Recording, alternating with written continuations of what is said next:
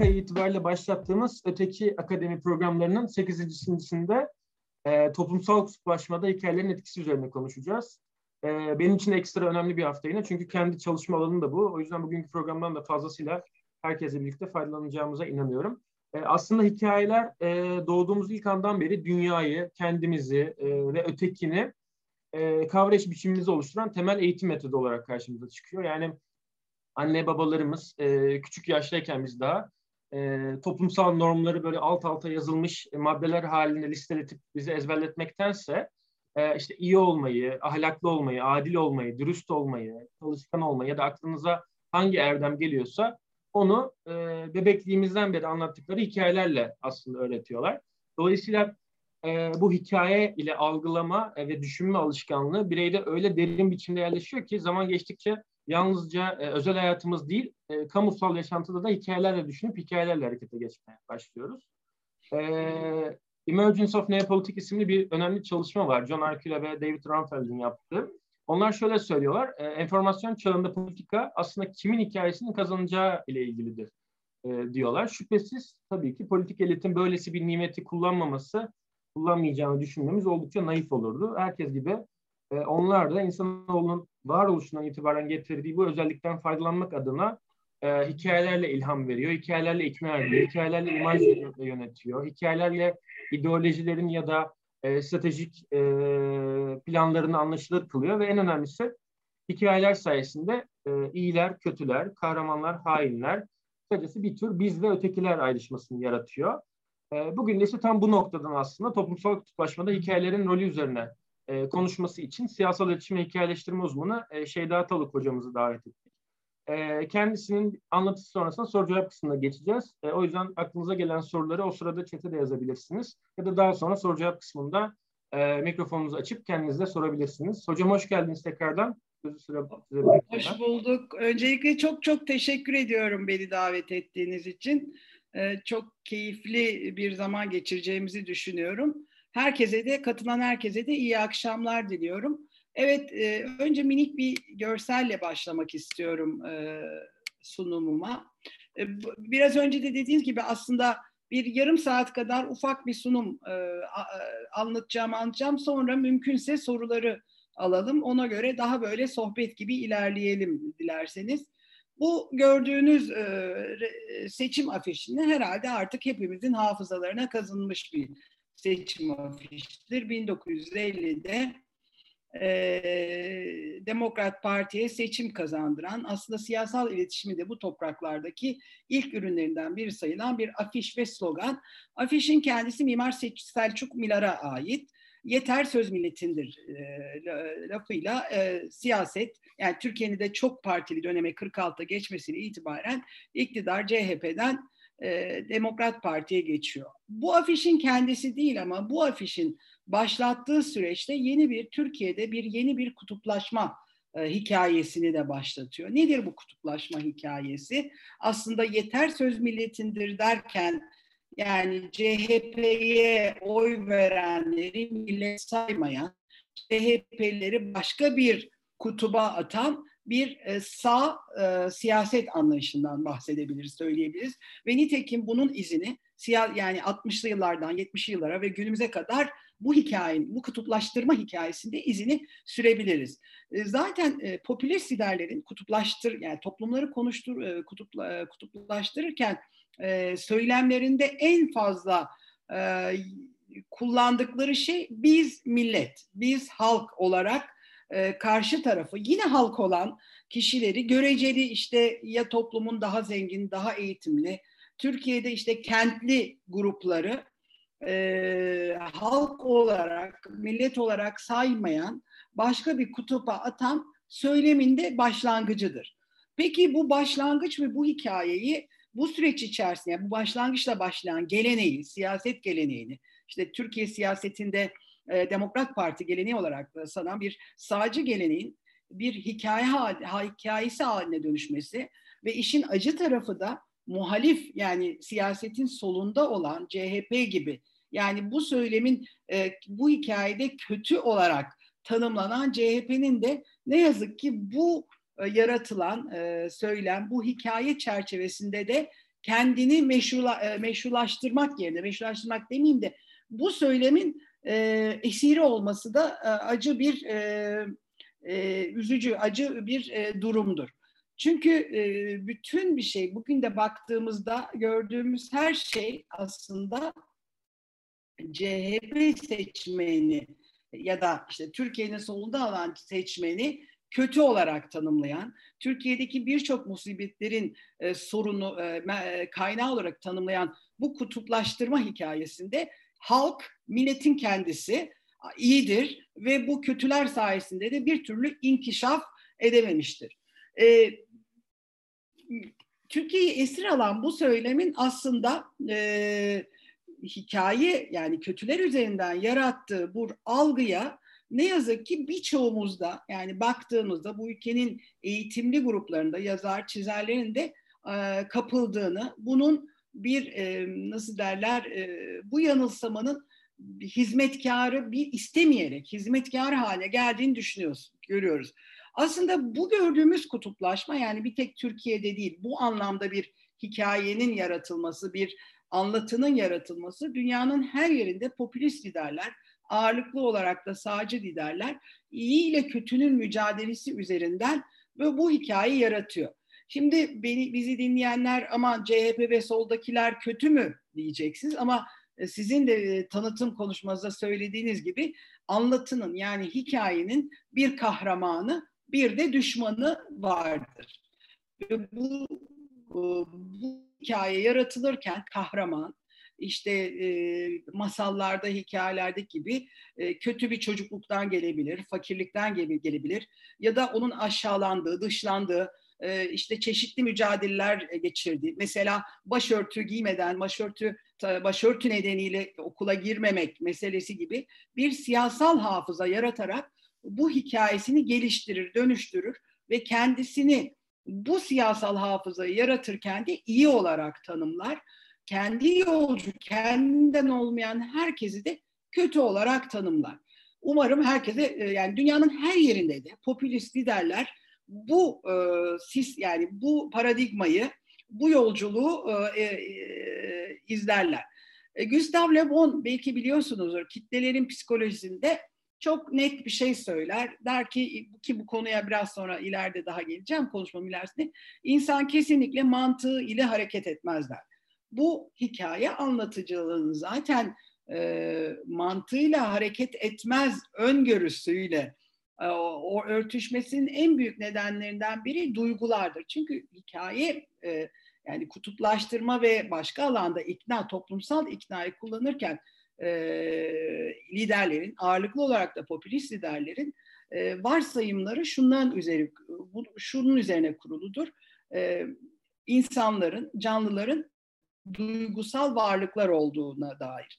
Şimdi iki paradig iki aslında teori var. Birisi aydınlanmacı teori. O insanı rasyonel bir varlık olarak görür. Ee, biraz önce biraz sonra yine sözünü edeceğim anlatı paradigmasında aynen Gustave Le Bon gibi ya da David Hume gibi insanın duygusal bir canlı olduğunu ve kararlarını duyguları üzerinden, geçmiş deneyimleriyle, deneyimlerine bağlı olarak e, verdiğini söyler.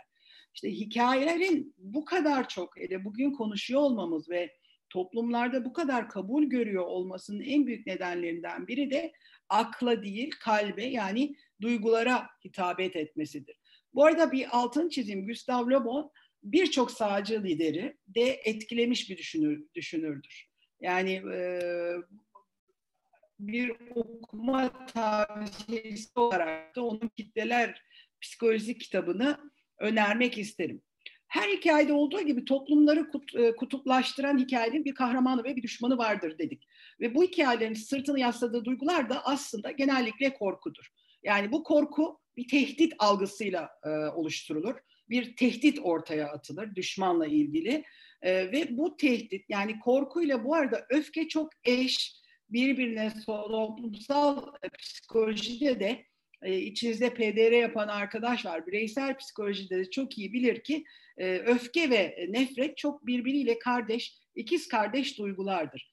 Doğal olarak bu korku üzerinden, yani algılanan tehdit üzerinden yaratılan hikaye, yani düşmanda e, vücut vücut bulan hikaye e, popülist liderlerin e, rahatlıkla hareket etmelerini sağlayan bir alan, bir e, at koşturdukları bir e, alan e, alana dönüşür. Şimdi bunun en iyi örneklerinden biri tarihin en korkunç soykırımına neden olan aslında Yahudi düşmanlığıdır. E, Nazi e, Göbels'in Nazi propagandasının ilkeleri de bugün birçok siyasal kampanyayı ve siyasal iletişim süreçlerinde aslında etkilemektedir. Bu şunu da şunun da altını çizeyim. Yani etkiliyor demesi her kampanyada bu teknik taktikleri ve bunu kullanan insanların sağcı, faşist ya da popülist kötü liderler olması anlamında değil. Bunu başka yerlerde başka iletişim metodu olarak yani başka durumlarda e, iyi olarak tanımlayabileceğimiz, aslında gördüğünüz gibi iyi ve kötü burada tamamıyla özneldir. Hangi kutubun içinde olduğunuza dairdir. Ama popülist liderlerin büyük bir çoğunluğu e, belirttiğim gibi kendisini iyi olarak tanımlar, kendi e, kutbunu iyi olarak tanımlar. E, burada bir öznel iyilik tanımı vardır. Yani nesnel, e, evrensel bir iyilik tanımı yoktur. Size bir şeyi göstermek istiyorum izninizle. Bu görüyor musunuz bilemiyorum. Bu iki tane önemli afiş Nazi propagandası zamanında kullanılan. Birisi işte tehdit ve öfke neden oluyor. Bir sürü nedenle zaten Birinci Dünya Savaşı'ndan çıkmış bir Almanya, ekonomisi iyice zayıflamış bir Almanya. Bu arada erkek nüfusu düşüyor ve gerçekten bir sürü ekonomik neden dışında da bir sürü panik ve öfke var.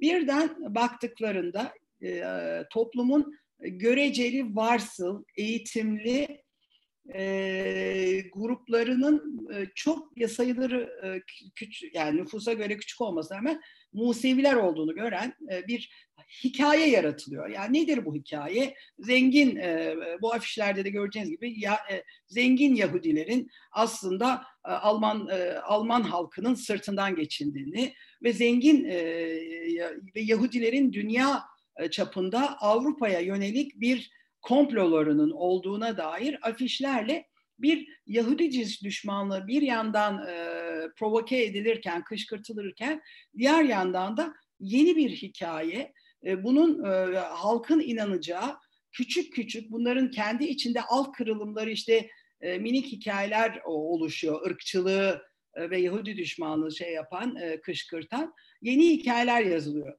Nazi propagandasından burada söz etme sebeplerimden biri de inanılmaz bir makina. Yani hakikaten e, mütemadiyen hikaye üreten, belki de tarihin en korkunç e, hikaye üretme makinalarından biri Nazi propaganda e, makinası.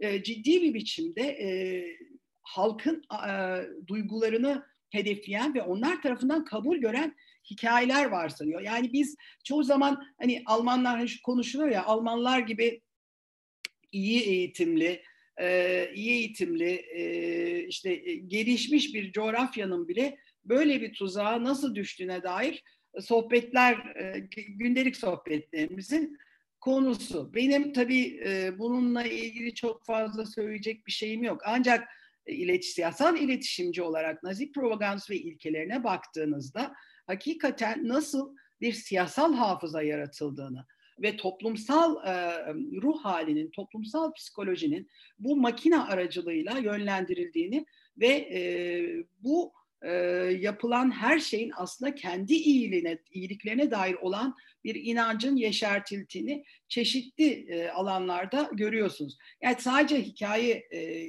üretmekle kalmıyor tabii. O hikayeyi üretirken o hikayeyi gerçek kılacak bir sürü harekete de e, geçiyorlar. Şimdi burada birazcık hikaye hikaye diyoruz. E, peki bu hikaye dediğimiz şey ne aslında? İşte iletişim teorisinde anlatı paradigması diye bir şey var. Walter Fisher tarafından geliştirilen bir görüş bu. Yani en eski iletişim biçimi olan hikaye anlatımını merkezine alan bu görüşte diyor ki işte bizim anlamlı bütün hikaye anlatımı sürecimizin e, iknada, sosyal iknada, toplumsal iknada çok ciddi bir e, katkısı vardır, etkisi vardır. Bu etkinin yanı sıra da e, kendi deneyimlerimiz, yani kendi de, geçmiş deneyimlerimizle, e, kişisel veya toplumsal deneyimlerimizle oturuyorsa bu hikayeler, bunlar bizi e, liderlerin e, etrafında, uydusunda davranmaya, onlar gibi davranmaya e, şey yapar, e, yol açar. Şimdi tekrar altını çiziyorum. Ya, e, anlatı paradigması aynen Hume'da ve Ee, biraz önce Gustave Le Bon'da bahsettiğim gibi şunun üzerine, üzerine oturmakta. İnsanın duygusal bir rasyonel değil, daha çok duygusal bir canlı ve varlık olduğunu söyleme. Aydınlanmacı görüş, yani daha siyasetin solundaki görüş, e, insanı bir rasyonel canlı olarak gördüğü için e, bu hikaye anlatıcılığı ya da duygulara, iletişimde duygulara hitap etme E, konusunda ne yazık ki geride kalıyor. Yani bunu anlamlı bulmuyor. E, diyor ki ben insanları olgular üzerinden, teorik bilgi üzerinden ve veri üzerinden, yani net ham veri üzerinden anlatırım. Yani onun mantığına ve aklına hedeflerim. Bunu anlamıyorsa da yapabileceğim hiçbir şey, aslında yapabileceğim hiçbir şey yok demiyor da gündelik yaşamdaki e, söylemden söz ediyor diyorum. Mümkün olduğunca insanın aydınlanmasına yatırım yapmak üzerine kuruyor. Aslında diğerindeyse anlatı paradigması zaten insanın doğduğu andan itibaren bir hikaye anlatıcısı olduğunu ve bu hikayelerin gündelik hayatının bir parçası olduğunu ve duyguları nedeniyle, yani duygularına hitap edebilmek için de bunları kullanmak gerektiğini söylüyor.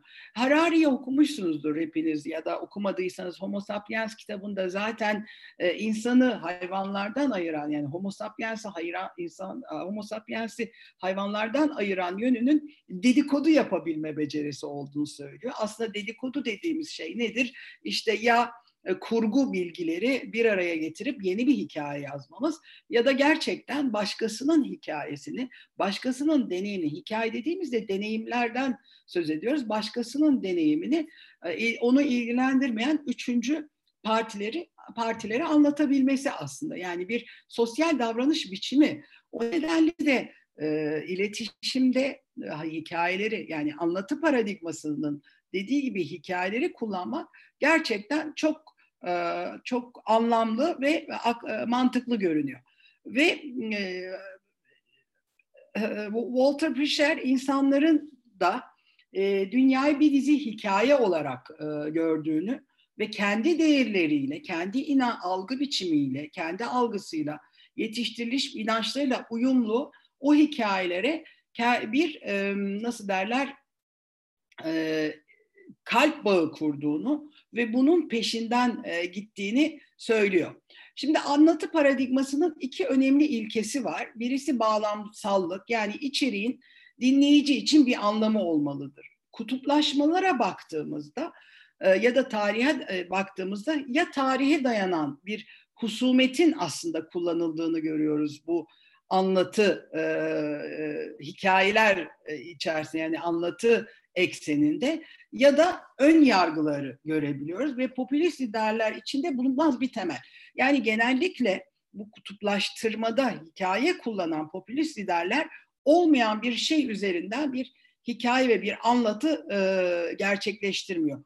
Biraz önce yeter, yani konuşmaya başladım. Yeter söz milletindir e, e, hikayesi aslında C H P'nin ve C H P'li olmayan daha köylü, yani bir çeşit şehirli ve kırsalın e, kavgası haline dönüş e, dönüşmüştür diyebiliriz.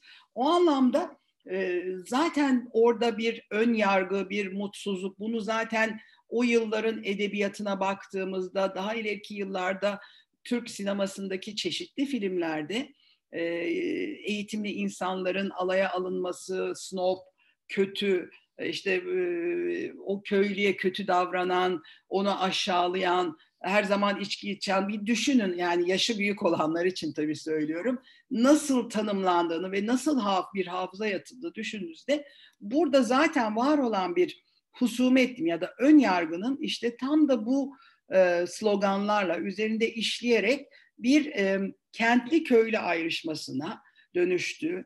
Ve köylü dediğimiz, yani kırsal kesimden gelen o e, ki Türkiye'nin e, en fazla nüfusuydu bu uzun yıllar boyunca. E, Türkiye'ye hakim olan sosyolojik yapıydı. Kendini siyasetin dışında hissettiği için kendini millet olarak tanımlayarak onu siyasete entegre etmeyen daha eğitimli şehirli grupları e, halk olmamak, e, millet olmamakla suçladı ve bu husumet bir şekilde de devam ediyor.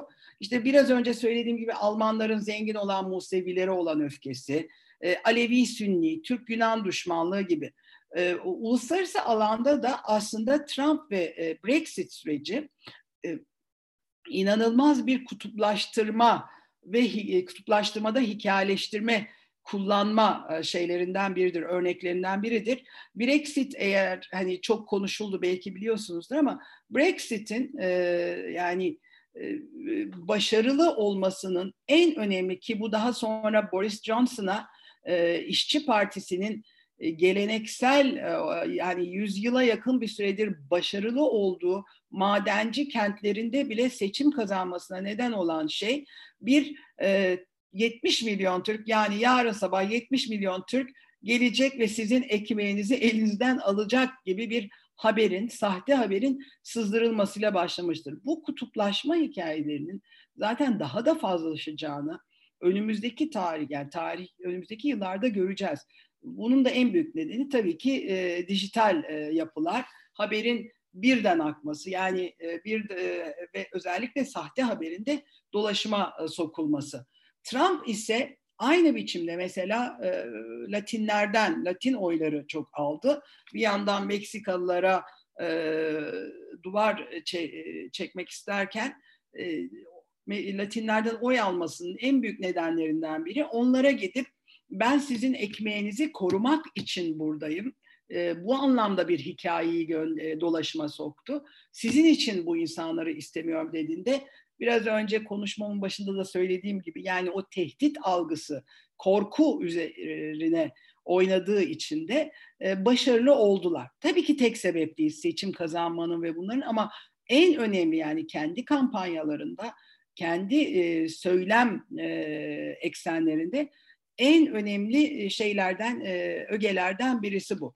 Diğer, diğer anlatı paradigmasının diğer önemli şeyi, bunun özellikle altını çizmek istiyorum, bağlılık ilkelerinden biri. Anlatılan öykünün güvenilirliğini ve inanılabilir olduğunu yani tanımlıyor bu. Şimdi bu güvenilirlik ve inanılabilirlik meselesi tekrar altını çizerek şunu söyleyeyim, öznel bir şey. Yani E, sahte habere bile inanabilen toplulukları insanların aptal olarak olmasıyla açıklayamayız. Neyle açıklıyoruz? O ha, sahte haberi e, dolaşıma sokan kaynağa eğer güveniyorsa o kutubun içindeki bireyler o sahte haberi, yalanı da bir e, şey üzerine yani bir gerçek gibi algılıyor.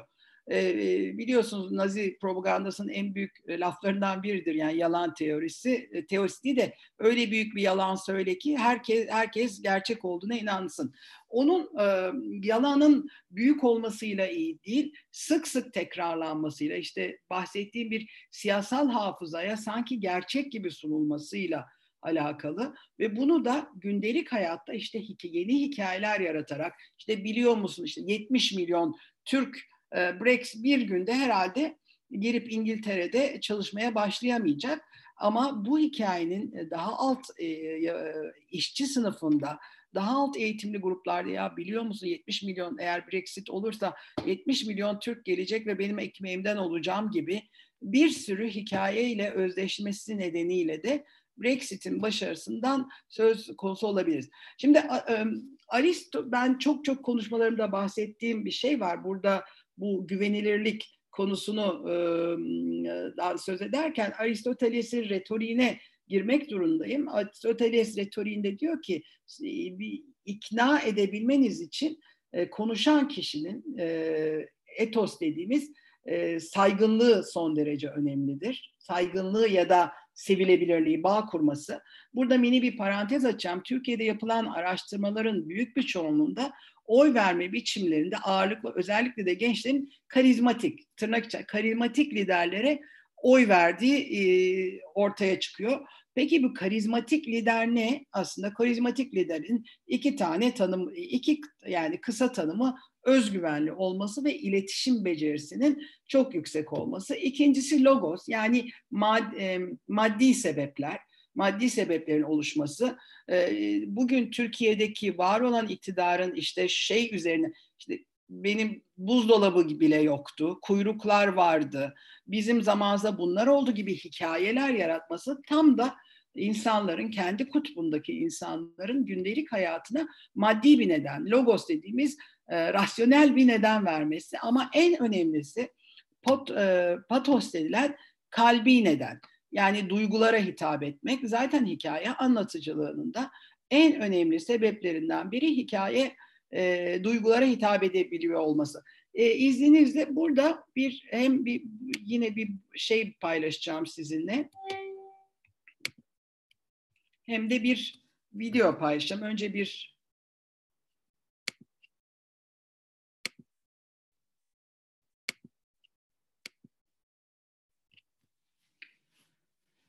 gördünüz mü?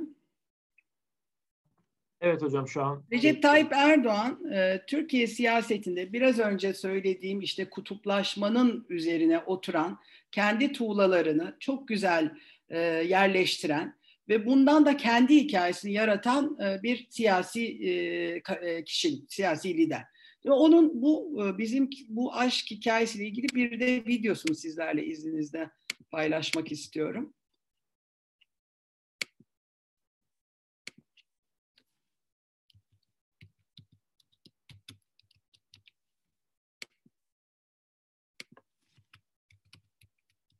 Pardon. Yanlışlıkla kapatmışım şeyi.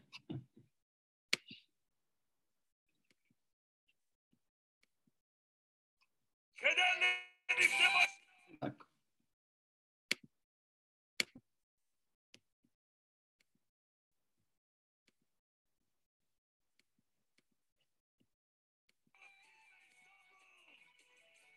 Döndü bir bak geriye. Evladım geldi. Ayağa kalk İstanbul, sevdalın geldi. İşte İstanbul sevdalısı, işte İstanbul'un efsane başkanı, Türkiye Cumhuriyeti'nin kararlı, dik duran Cumhurbaşkanı, Cumhurbaşkanımız Recep Tayyip Erdoğan ve Şeyda Taluk. Siyah beyaz benim gibi yıkar. Ateşle su diken gibi.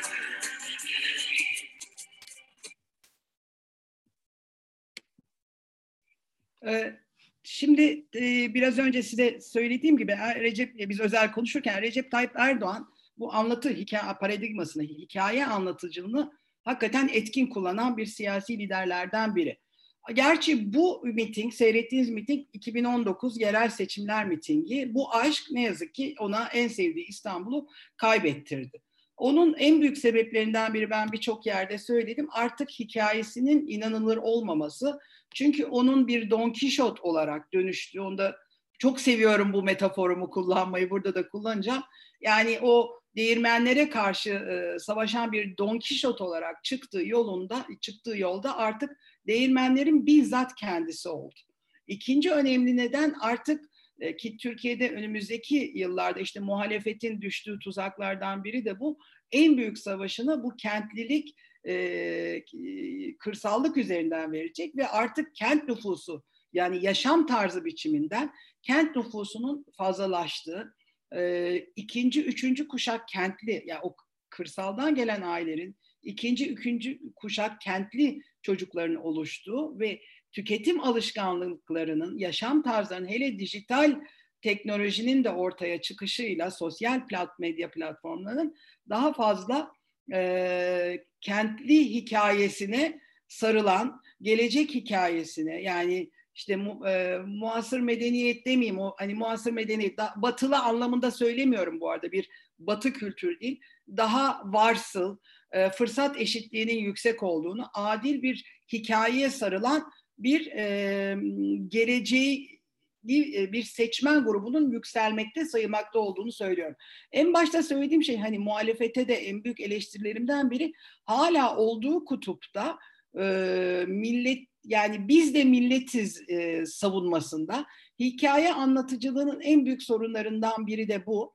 E, size karşı üretilen hikayeyi ya da siyasal hafızayı reddetmek onu daha var, e, var kılıyor, ya yani daha e, altını çiziyor. O tam tersi yapılacak şey sizin kendi hikayelerinizi üretmek, kendi siyasal hafızanızı yaratmak. Şimdi bu kadar e, Türkiye'nin siyasetindeki sağı tırnak içerisinde övdüm övdüm ama esas birisi daha var. Bu siyasal hafızayı değiştirmeye çalışan ve yeni bir hikaye oluşturmaya çalışan, izninizle onu paylaşacağım sizlerle şimdi.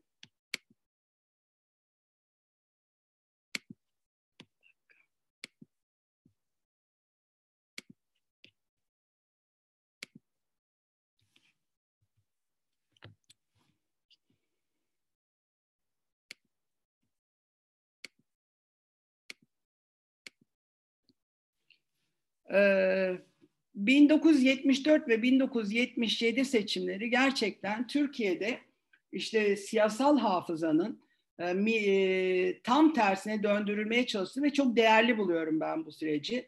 Bülent Ecevit'ti. Üstelik kendisi biliyorsunuz Robert Kolej mezunu.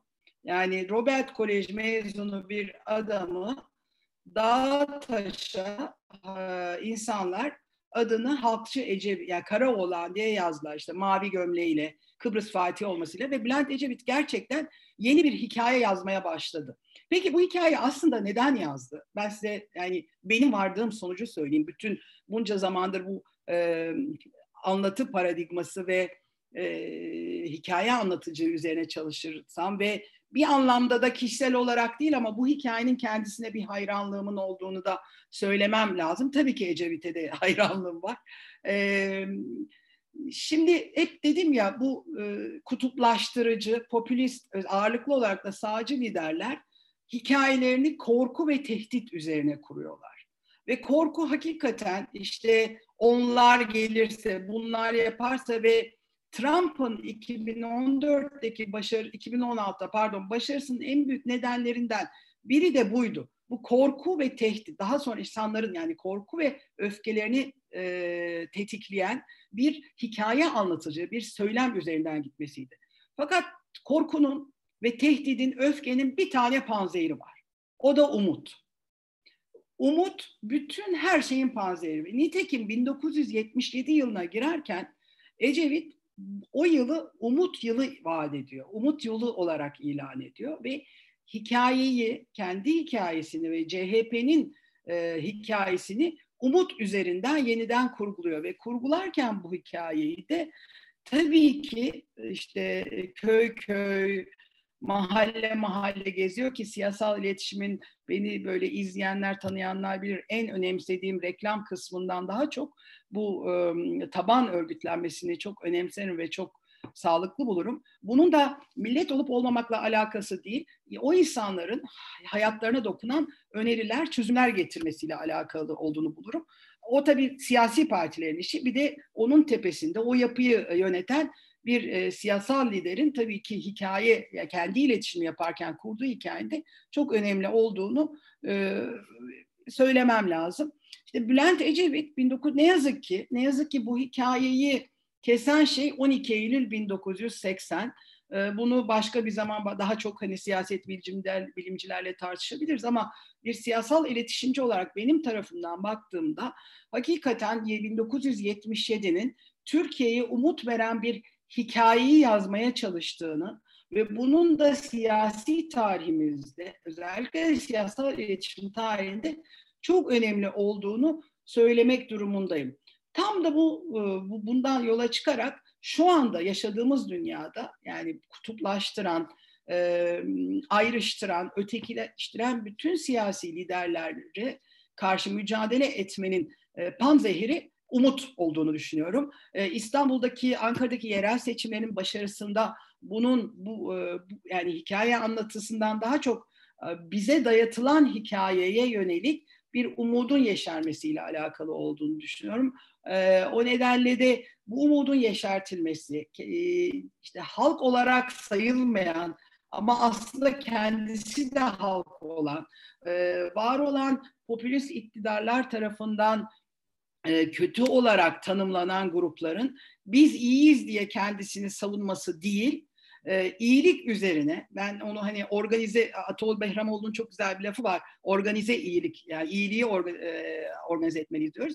İyi, ben de iletişimci olarak iyiliğin hikayelerinin anlatılmasını, yani biz zaten insanlara hikaye anlatıcılığın altındaki en önemli nedenlerden de biri bu, ya da ortaya çıkmasın, ben güzelim, ben güzelim demek yerine güzellik üzerine hikayelerin anlatılarak İnsanların e, duygularıyla bağ kurmak, onların algı algılarını e, sizin istediğiniz biçimce yönlendirmek ve e, ikna etmek e, diyebilirim. E, bitirirken e, sunumu şunu anlatmak istiyorum aslında. Anlatmak istiyorum derken zaten e, oraya da getirdim konuyu. E, işte popülist liderlerin e, kendini iyi ya da diğerini kötü e, olarak tanımlarken E, arketipi hep şunun üzerine kurulu. Canavarı e, yenmek, kötüyü yenmek, canavarla yüzleşip onu öldürmek ve kendi e, mutluluk e, kraliyetini ya da kraliçeliğini e, kurmak. E, umut, e, biraz önce de söylediğim gibi umut da tam tersi bunun e, e, umudu, yani umudu yeşerten hikayeler ise kutuplaşmanın panzehiri olduğunu düşünüyorum ve e, Adem'le Havva'dan bu yana e, anlatılan bütün hikayelerin aslında içerisinde işte sonsuz yaşam umudu, e, mutlu yaşamak umudu, aşk için aşk yani aşkla e, işte e, sonsuza kadar mutlu yaşadılar hikayeleri gibi hepsinde bir umudun yer aldığını ve umudun e, korkuyu, öfkeyi, her türlü e, negatif, olumsuz duyguyu yendiğini görüyoruz ve tekrar umudu yeşerten hikayeler kutuplaşmanın panzehiridir deyip konuşmamı bitiriyorum. Soruları, sorusu olan arkadaşlarımız varsa daha genişletebiliriz, soruları alabiliriz. E, beni dinlediğiniz için çok çok teşekkür ediyorum. Biz teşekkür ederiz.